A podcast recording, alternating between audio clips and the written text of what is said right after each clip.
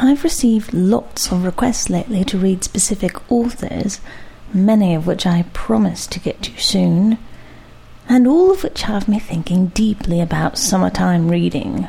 I know I'm not in the business of sharing personal, intimate bits of information about myself, to the chagrin of a few of you, but I will disclose this. My summertime reading list for right now includes Ernst Junger, Thomas Pynchon, Davis Grubb, and Alasdair Gray. There. I've shown you mine. Now the summer's only half over, so I'd love for you to show me yours. What should I take to the beach next month? I look forward to what you have to recommend. Good evening. It's Wednesday, the 5th of August, 2009, and it's Miette's Bedtime Story Podcast. An Unbeliever by Azorín. You don't believe in anything, Don Genaro. No, I don't believe in anything. Why do you ask? Oh, for no special reason. I merely asked. It was a question which was often asked by the friends and acquaintances of Don Genaro. That gentleman's answer was always the same. Everybody knew when they asked him that Don Genaro would make the same reply. Sometimes, after having been questioned about his beliefs, Don Genaro would add, You don't know what happened to the novelist, Eladio Pena? Everybody knew what had happened to the famous novelist, but. Has something happened to him, Don Genaro? they would ask, feigning anxiety. You don't know? he repeated. A smile ran around the circle of friends. The little scene had been repeated a hundred times, and it would go on being repeated as long as Don Genaro lived. What has happened to Pena? they insisted. Slowly, scornfully came Don Genaro's answer. His dog bit him. Good heavens. You don't say so. Well, I'll be damned. Everybody broke into this familiar, oft repeated exclamation. And Don Genaro would round off the incident with this master sentence one cannot believe in anything at a time when dogs bite their masters. Then, he was always doing this. It was his favourite gesture. He took out a little case with steel, flint, and tinder and lit a cigarette, a cigarette which he rolled between his fingers and then dusted the tobacco off his palms. Latterly, though before he had not dared to do so, Don Genaro had used his steel, flint, and tinder in Madrid. Now, as his time was not long, he had chosen the middle path, in his own words. It meant a great effort for him who did not believe in anything to do anything out of the way. Don Genaro left Madrid. He was old, and he wanted to live in peace. He betook himself to an old town of Castile. In Madrid, he had already begun to use the old fashioned tools of the smoker, but the watch chain, which was an heirloom from his grandfather. That long, narrow gold watch chain which hung around his neck fell across the breast of his black jacket, and after running through a buttonhole finally connected with the watch in his waistcoat pocket. That chain which, as a child, he had seen his paternal grandfather wear, he had not dared to use in Madrid, but he wore it in the old town. There, Don Genaro Pardales lived in a fine old house. The upper windows commanded a wide panorama over the fruit lands. On grey, melancholy days when the sky was lowering, the whole landscape was a charming gradation of greys pearl greys, silver greys, ashen grey, leaden grey. In the profoundly peaceful silence, one's eyes could roam reposefully throughout that range of soft, fine shadings of colour. Don Genaro was an early riser, and he was familiar with the morning life of the whole town. In the morning, the old town stirred itself a little. The fragrant smoke of chimneys went up into the blue sky. The pleasant smell of burning wood drifted through the narrow streets. Countrymen who came in with their wares uttered their long, plaintive, monotonous cries.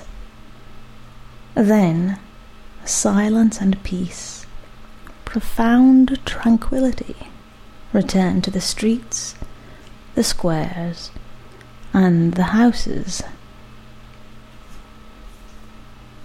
At the club, Don Genaro was well known. Everybody liked him, and when he came in at two o'clock in the afternoon, they made room for him at the red plush table. And in the gatherings at the club in the old town, the same little scene as in Madrid had repeated itself for the past year. You don't believe in anything, Don Genaro? No, I don't believe in anything. Why do you ask? Oh, for no special reason. I just asked. And then, when the cigarette was rolled and lit from the tinder, while he kept his thumb on the steel, he put the time honoured question. You don't know what happened to the novelist Eladio Pena? No, Don Genaro, we don't know. What happened to him? Tell us, please. And Don Genaro smiled his ironical smile. His dog bit him. The deuce did. Well, I'll be damned. You don't say so. Don Genaro smiled his smile again and let his sentence fall. One cannot believe in anything at a time when dogs bite their masters. Nowadays, Don Genaro wore round his neck that fine gold watch chain. In the old town, it did not seem so odd. Many old men could remember the time when their fathers or grandfathers wore chains like that. Don Genaro went soberly clad in black. His low cut waistcoat revealed his immaculate shirt, Across his black jacket, the long chain gleamed like a flicker of firelight.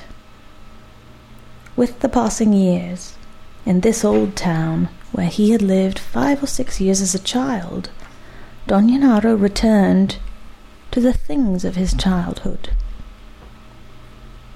Now, as he passed his hand from time to time along that fine watch chain with much the same gesture as a man who softly strokes his beard, as he felt the gold of the chain slip through his fingers, he experienced a deep sense of pleasure. He had nothing to expect, nothing to desire. He could look back easily upon the past. There had been times in his youth, in the ardour of young manhood, when he had cherished ambitions to be somebody great and important. He had not succeeded in surpassing a decent mediocrity. But in this assured, deep rooted, indestructible mediocrity, he had the satisfaction of thinking about those who struggled, those who had a faith, an ideal, a political, social, or artistic belief for which they strove for which they suffered privations and anxieties, and which perhaps they never saw realized. Don Genaro fought for nothing, believed in nothing. Believe? What was there in which to believe? There was no room for belief at a time of ingratitude, when life had gone mad, when people acted brutally and aggressively, a time when the very dogs bit their own masters. At the club, they often talked about superstitions and beliefs. In old towns, there are usually some believers in spiritualism and theosophy. They talked about such people as rarities, but the fact is that in the atmosphere of old towns, everything has cooperated for centuries upon centuries to invest things with a deeper significance than they possess in the newer centers of life. For centuries upon centuries, while stones have greyed or mellowed and the old palaces have begun to crumble, for centuries upon centuries, while wood has warped and roofs have rotted and iron has rusted. How many sorrows and despairs, how many secret tragedies have been known by those old houses, those silent rooms, those courtyards, those gardens, those narrow streets. All this enormous age long accumulation of loves and longings, of anxiety and anguish, contained and concentrated within those old walls, has vanished for all there is to show.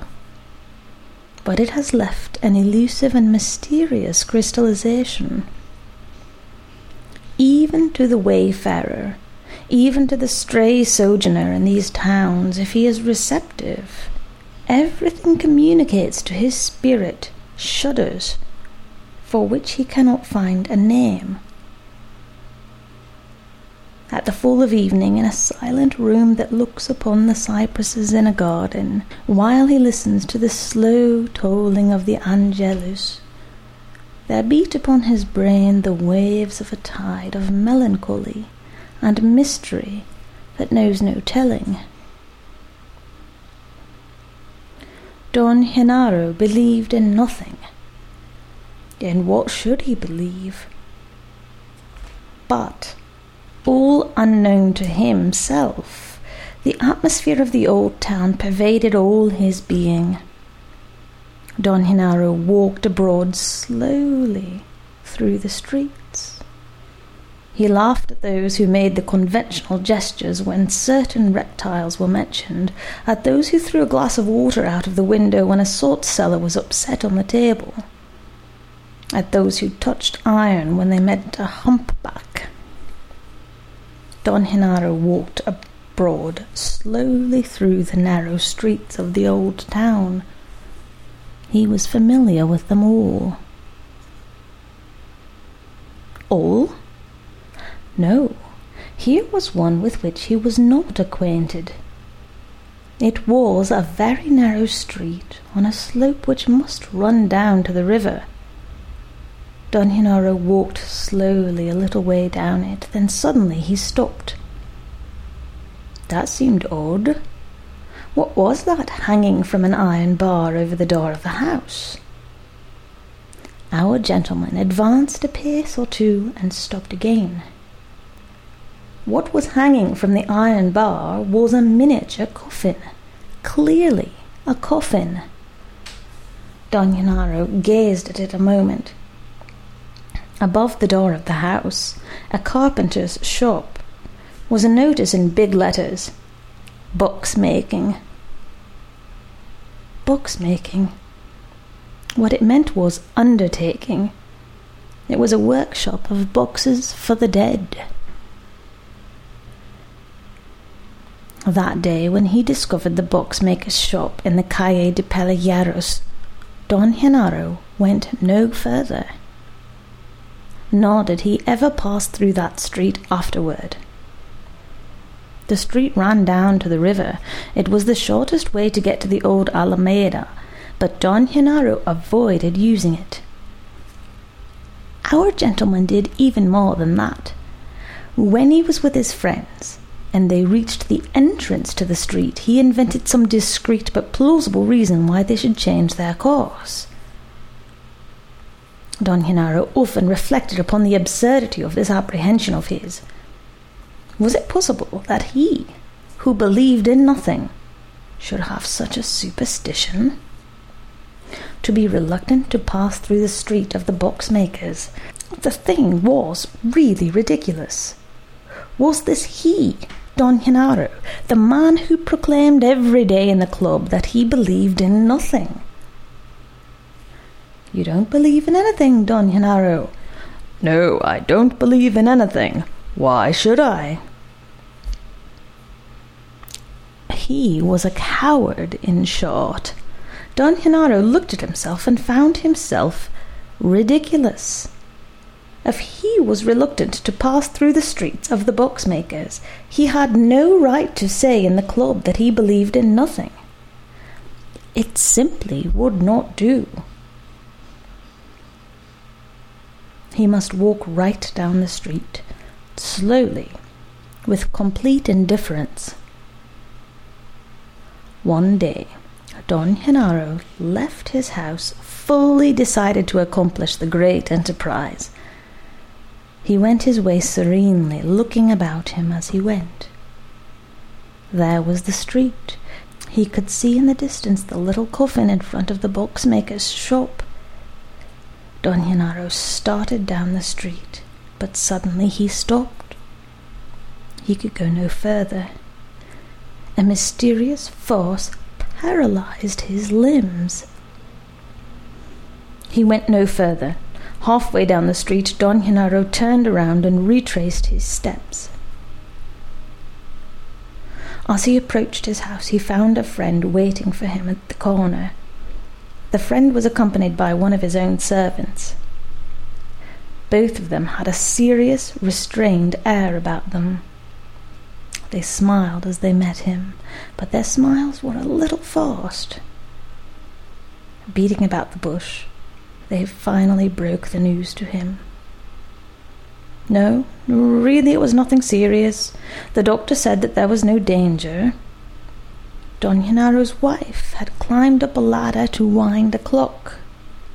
She had fallen and cut her head badly. She was lucky not to have killed herself. Yes, it was all his fault.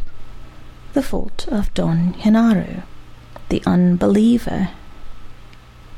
Thank heaven that he had only gone halfway down the street. It was his fault. He was responsible for this all but fatal fall of his life's companion. He never forgave himself. He could think of nothing else, and he never went to the club again. He took no further interest in his steel, his tinder, and his flint, nor in his gold watch chain one night when he went to bed, he put the watch chain in the drawer of his bedside table. There they found it. He never wore it again.